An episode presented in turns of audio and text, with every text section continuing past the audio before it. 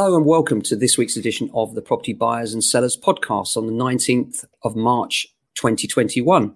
This week we've got lots of good stuff in store for you. How to sell a tenanted property. Obviously, there are various ways of doing that, but we're going to get into the specifics of what you can do if you have a property that's tenanted and you need to sell now, given the extended notice periods under the pandemic. We also have a discussion with a fantastic plumber and landlord who looks after all of our things, one of the premier plumbers here in London, does gas and general plumbing as well, all of our gas safety certificates, boiler services, and the like. Welcome, Imran. Good morning, Ken. How are you? Very well, thank you. And it's great to have Premier Plumbing on the show. Um, Imran and ourselves have become good friends as well as work colleagues. We always go to Imran first because we trust and value his expertise when it comes to these things. And we're going to come on to some do's and don'ts for landlords and property sellers in terms of plumbing and boilers and things like that, and things that Imran and I trip over all the time in our daily management struggles and challenges. Um, but first of all, we're going to go through some of the national property headlines for you for the week. First of all, a report from Rightmove. Rightmove is saying that the strong this is the strongest spring sellers market in the past decade. The national asking price by market sector, excluding inner London, is that's 95% of the UK market. And it's saying that the demand over supply in the past 10 years has pushed up the average price of the property coming to the market by 0.8%, plus 2,484. And the number of potential buyers inquiring about each property is at a record and is 34% higher than a year ago, which was in itself a record before the first lockdown. Now, with sales already agreed for almost two out of three properties and agents' books, buyers eagerly await the fresh choice coming to the market. And we would echo that, you know, um, we're finding that since the announcement of the extension of the stamp duty holiday to June or September, depending on where you are in the UK, um, and let me qualify that, the extension of the £500,000 stamp duty holiday is until the end of June. But in fact, the doubling of the relief rate from 125 to 250 goes up to September. Um, now, that 250,000 mark, if you're in the rest of the UK, is quite significant. If you're in London, it's not quite so because the average house price is so much higher that we're talking about the difference between a 15,000 saving at 500,000 and a 2,000 saving at 250,000.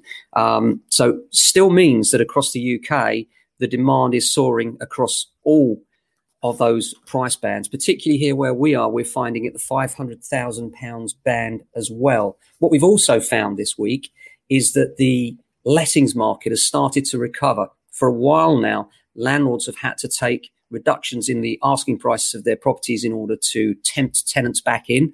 And what we're finding now is that there's some market recovery. There's clearly a sign there's you know it feels like there's a chink of light at the end of that tunnel it's getting ever brighter.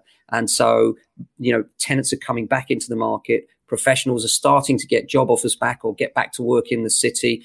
You know it is a myth. We we have seen a massive uh, switch to zoom and home working but there's still you know the myth that everybody will continue to homework. and that's just not the case here in london one of the greatest cities in the world employment will always be here in one form or another and tenants will always need to be here too although the changing demographic of people moving out of the city into what I'd call holiday type destinations is a fascinating one. We've seen people go from London to all sorts of destinations, such as the Lake District, uh, Eastbourne, Bournemouth, the South Coast, the East Coast, Suffolk. And the house prices in those areas reflect those changes if you look at how they, they've gone up in time in the last year, particularly. So that's an interesting trend. And there are also lots of people, there's an exodus of people actually thinking of even leaving the country and telecommuting from other countries too. So that's interesting to see. But what will be more interesting to see, and we'll keep you in touch with this, is how that impact is as the pandemic eases and the vaccines start to be successful. Um, you know, how much of those, how many of those people will come back into London uh, for long term work and how many will stay as telecommuters. Um, so that's the headlines from Rightmove. I've got another big headline for you today that I thought was really interesting. And this is that there's, it's a headline from The Guardian, actually. And if you don't know, every week we look at all the headlines across all the newspapers, have no particular bias to any particular paper, but we always look for the interesting articles and what you might need to know as a buyer or seller. And this is really interesting. Buyers have been given the chance to lock their mortgage repayments at the same level for 40 years. Yes, you did hear that right. 40, 40 years with the launch of the longest fixed rate deal on the market. The lender Habito plans to launch a range of mortgages for borrowers with a 10% deposit that offers fixed rate terms for up to four decades. The rates are based on the size of the deposit and how long the borrower wants to repay their mortgage. Someone taking a 40 year option, I should add at this point, this is not mortgage advice, by the way, just educational. So you need to speak to your broker if you do want to pursue this further. Someone taking a 40 year option with a 40% deposit will fix at 4.2%, while a borrower with 10% deposit will pay 5.35%. Well, against current rates, that's uh, quite high. But then again, you are locking in security there. You're knowing exactly what your payments will be. And with inflation, that will erode the level of those payments over time. Whether it's wise to do that or not, well, that's uh, always going to be up for debate. But what it does give you certainly is a level of security over a term unheard of in the past. We've never seen a 40 year fixed rate before. Um, but longer term mortgages have become more and more common as first time buyers struggle with affordability. And obviously, if you stretch the term, then the cost comes down, and this could be very helpful for people. So that's really interesting. Um, Daniel Hegarty, the chief executive of Habito, said the future has never been less predictable, and we need our homes to provide us with safety and financial security. The vast majority of us on a mortgage that's fixed for two to five years are effectively trapped in a system that doesn't fit our financial future or home buying habits. The other interesting thing about this is that this long term fixed rate has no early repayment charge. Now, most of the time, if you fix your rate, then the early repayment charge will mean that you can't get away from that mortgage ever. But in this case, there is none. Um, so that's a really interesting um, new mortgage there for you. Uh, buy to let investments could be making a comeback. This is from the Daily Express. The stamp duty holiday extension and new buy to let mortgage products could see buy to let investments making a comeback, according to the Express. Um, and I think this comes with uh, the new confidence that people are finding in the marketplace. As prices rise, so confidence returns. And we're finding this with lenders too. There are more and more deals out there now. This week, for the first time, we saw a 95% mortgage come out. And this is nothing to do with the government scheme, which starts in April, where the government will be underwriting mortgages up to 95%. And that's a really interesting thing that we're looking forward to see how that works. But in fact, there is a mortgage out there right now uh, 95% fixed rate uh, mortgage available. Obviously, the criterion for such a loan will be quite strict because it's the largest percentage that you can borrow in the UK right now, and it's only the one lender. So you can expect them to be quite tight on their criterion. But it is an interesting trend. And it goes to show the unlocking of the mortgage market. You know, as the pandemic took hold, so lenders withdrew from the market and the products they offered become less and less competitive. And now we're finding the reverse that lenders are starting to gain confidence in the economy bouncing back. They're starting to gain confidence. So they're setting the rates lower. They want a larger slice of what they see as a rising market. So really interesting to see that. Um, John Lewis, for this is really interesting to me. Um, the giant John Lewis is turning its attention to the affordable housing markets. It expects to generate 40% of its future profits from non retail activities in a financial update this month. Well, that's really interesting, isn't it? A retailer is now looking at buy to let investment as a major part of their profits for the future. And I think that underlines the importance of the buy to let sector in the UK and the recognition of that um, overall. So interesting to see that. Now, let's move on. First of all, let's talk about how to sell a tenanted property. Now, the problem with selling a tenanted property, as many of you will know, right now, as I speak, you still need to give six months' notice under Section 21 if you want your tenant to vacate the property. Now, at the end of that six months, if your tenant doesn't leave, you then have to follow a legal procedure, which could take several months. And especially given the delays with the pandemic, it could even take longer still. And you could end up with a year plus before getting possession after a very lengthy, expensive, and stressful court battle. Um, the alternative is to have dialogue with your tenants. And, you know, most tenants are reasonable and most will play the game anyway. If you tell them you wish to sell, it may well be that they'll vacate on their own terms, find something else. The difficulty for most landlords is that most landlords are quite kind. Let me quantify that. I know a lot of tenants out there thinking, what do you mean? My landlord's awful. What I mean by this is if a landlord's getting regular rent, in my experience, they won't increase the rent level as the market increases, and the market nearly always invariably goes up. So, for instance, if you've been renting a property for two or three years, it's quite likely in our area that you're between two and four hundred pounds per calendar month under the market average. and the difficulty this gives you is that if your landlord says, I want the property back, because he's been kind, he's dug himself a hole because you can't find another property out there for a similar figure to what you're paying already. Why did he keep the figure low? You might ask yourself. He kept the figure low because you've been good to him. And most landlords will reciprocate and be good to you and recognize the fact that you're a good tenant, you're paying. He'll leave you alone, you leave him alone. And that's great. But landlords do dig themselves a hole in this way. And the reason they dig themselves a hole is that as that gap becomes wider, so the tenant is less likely to leave. And this is a real difficulty. So, how do you then lose your tenant at that point? If your tenant says, Well, I'm not going to go, then you do have the option, obviously, if you're not in a current contract to increase the rent. Um, that's still available to you via a section notice.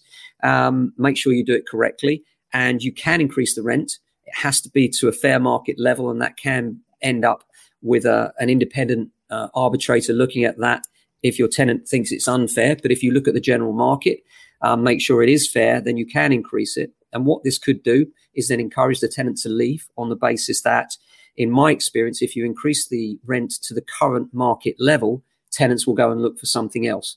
Uh, what we normally advise as a landlord, a sensible option, is to find the current market level, find where you are now and try and split the difference so the tenants still have a benefit if staying in your property if you wish to keep them because there'll always be the shiny new property across the road with new carpets at the same rent if you're uh, you know looking to try and keep them it's well worth giving them a discount if you wish to keep them conversely of course if you don't then a rent increase is one way of encouraging them out the door. Another way, and one that we use quite regularly at the moment, the difficulty being this if you want to sell a tenanted property buy to let investors will, at the moment, in our area, pay you less than first time buyers. And first time buyers want to guarantee a vacant possession and worry about tenanted property. So, ideally, if you're looking to sell, to present it in its best possible light, it's better without tenants in any way. And you take away the worry from first time buyers and therefore increase the appeal by getting rid of those tenants, not in a nasty way. Serve them with a correct professional notice, of course, but first of all, have a chat with them explain to them what your circumstances are, why you're selling, that you are a human just like them, um, and it's not that you wish to uh, have any malice in the situation. It's just that your circumstances are such that you need to sell for whatever the reason is.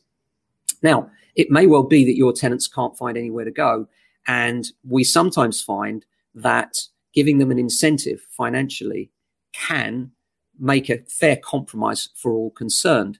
Um, and recently, we have an example of that where we had a landlord who was very keen to take advantage of the current uptick in the market, and the tenants had nowhere to go.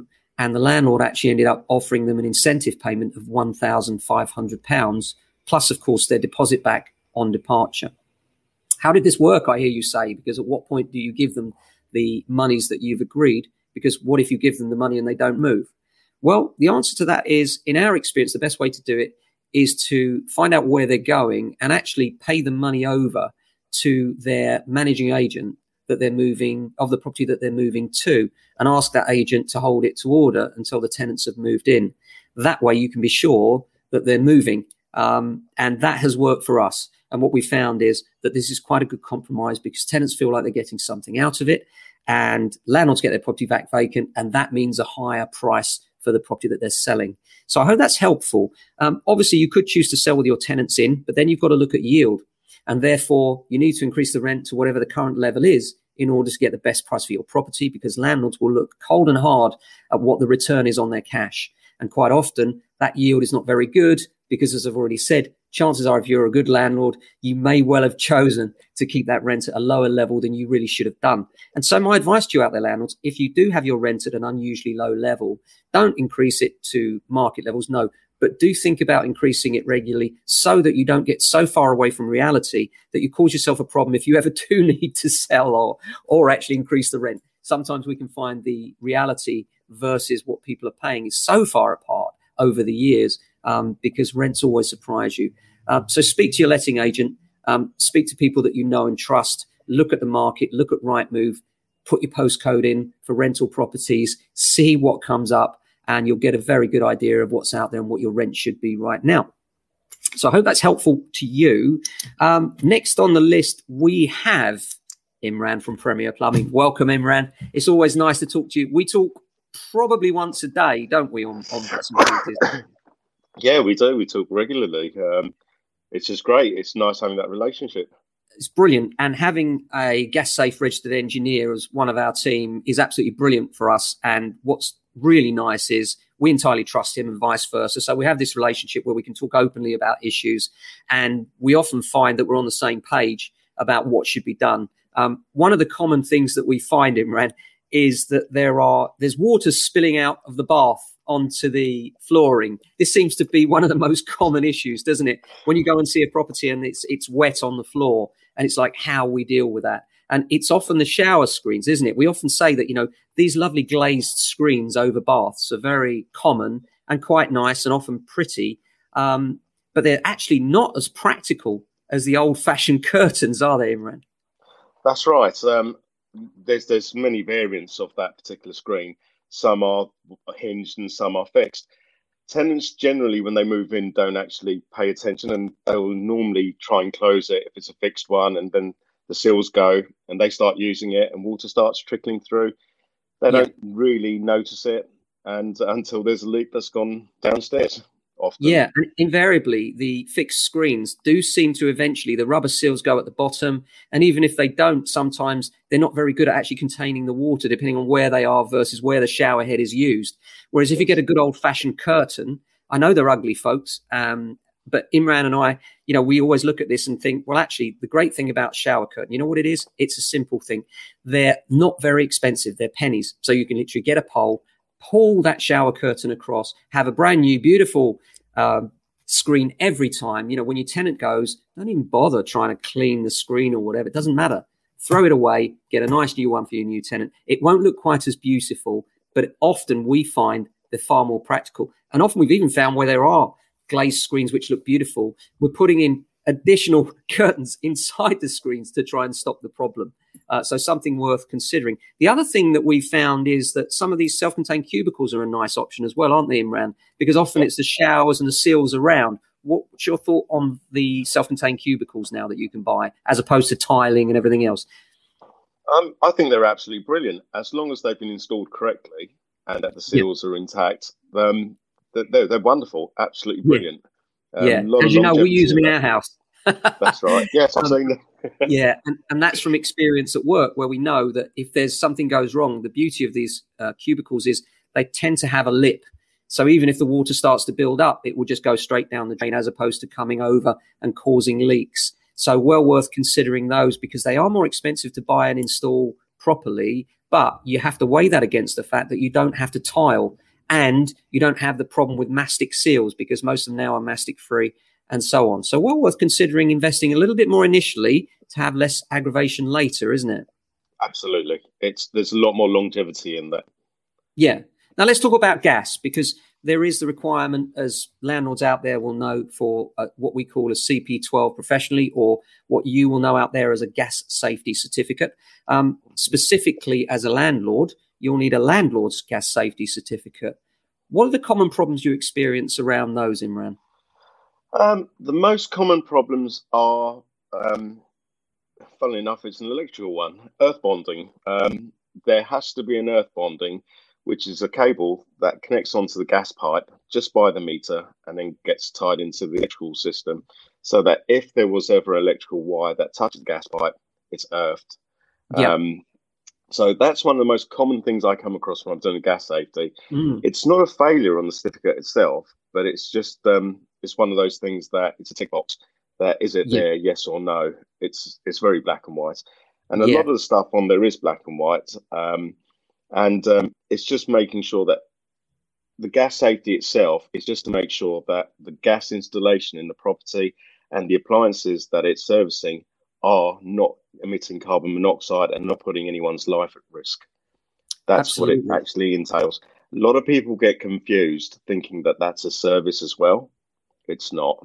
It's I was going to come on to that, Imran, and I wanted to ask you that question because I know a lot of our listeners will be wondering when they have the annual landlord's gas safety check, should they be carrying out a service? Is there an economy in this in the long term? My personal opinion is that if it's a really old boiler, um, it's probably best not to touch it to service it because it could create problems. I'm yeah. going to be very honest with that. No, no that's um, great. Yeah. So what you're saying yeah. is that you you might actually break more than you fix when you take it apart, and then you might not be able to get the supply parts. Is that right? Uh, absolutely. So um, one of the things I've always done with you guys is whenever I've installed a new boiler, when I go to do the gas safety every year, I will do a service on it. Um, that way, it keeps the warranty intact, and yep. also um, you know that from day one it's been serviced, and I make sure yep. that all the paperwork is completed with it for the warranty side of things as well. Yeah, well, that's really good advice. So what you're saying is, if your boiler's really old, be very careful about servicing it. If it's actually quite modern, then do service it. Would that be a fair Absolutely. analysis? Yeah, thank you. Would that's be a fair. Great. Yeah, and the other thing that's quite common in the winter, we must talk about the condensate pipe because that's something people can fix for themselves, isn't it? Can you explain it that? It is. Yes, basically, condensate pipe. Um, a few years, well, several years ago, the requirement wasn't to have a big fat pipe if it's going externally, like a 32 mil normal waste pipe. So a lot of condensate pipes are the 20 mil overflow pipes, which are the skinny white ones, which do freeze up commonly in the winter. Yeah, so just to quantify that, if you're thinking about this, folks, and you're wondering what we're talking about here, it's normally a white pipe, and wherever your boiler is, it will be probably on an external wall where the boiler is, um, and it's yes. the white pipe that sticks out and probably heads into a drain or similar, or otherwise, Absolutely.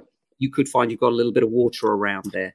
Yeah, um, that commonly freezes up during the cold weather.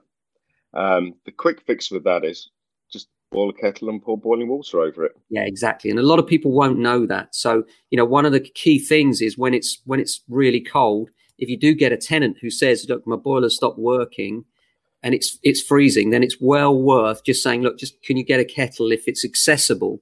and yes. just pour some hot water over that condensate pipe. And often that's the problem, isn't it? It is.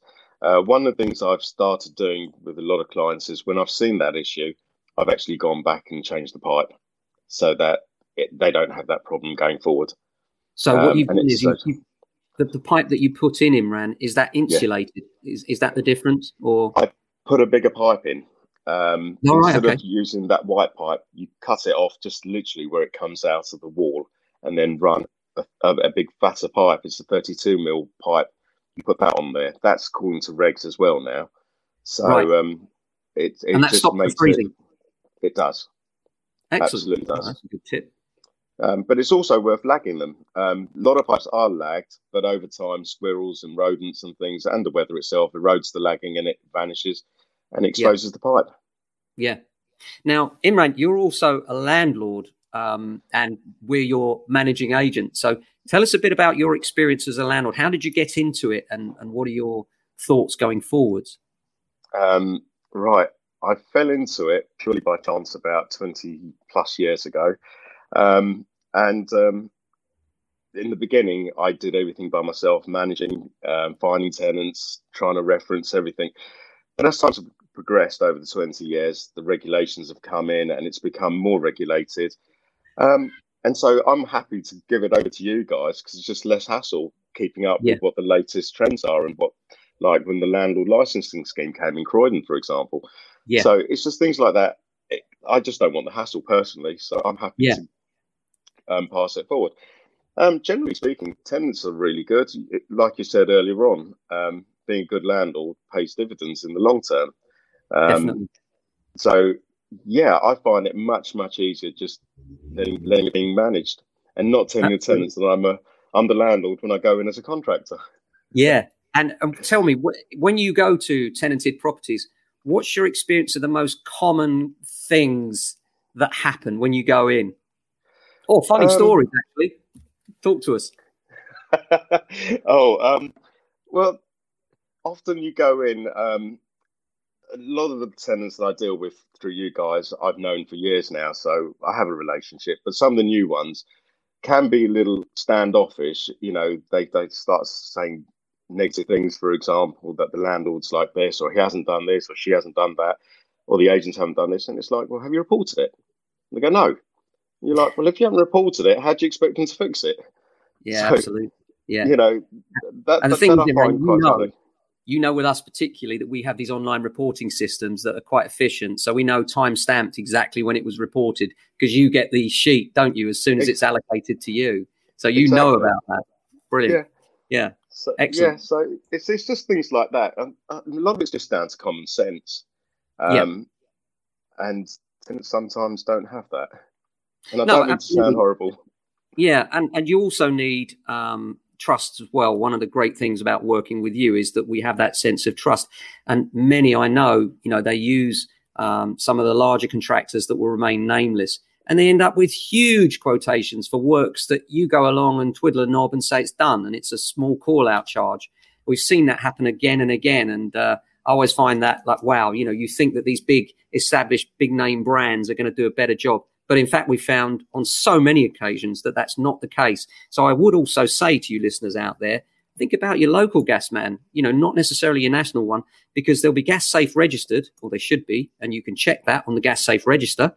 Um, and then they can help you out and you can build a relationship. And, you know, being successful in lettings and management is about building relationship with other professionals. You can't do it alone. No man is an island, you know.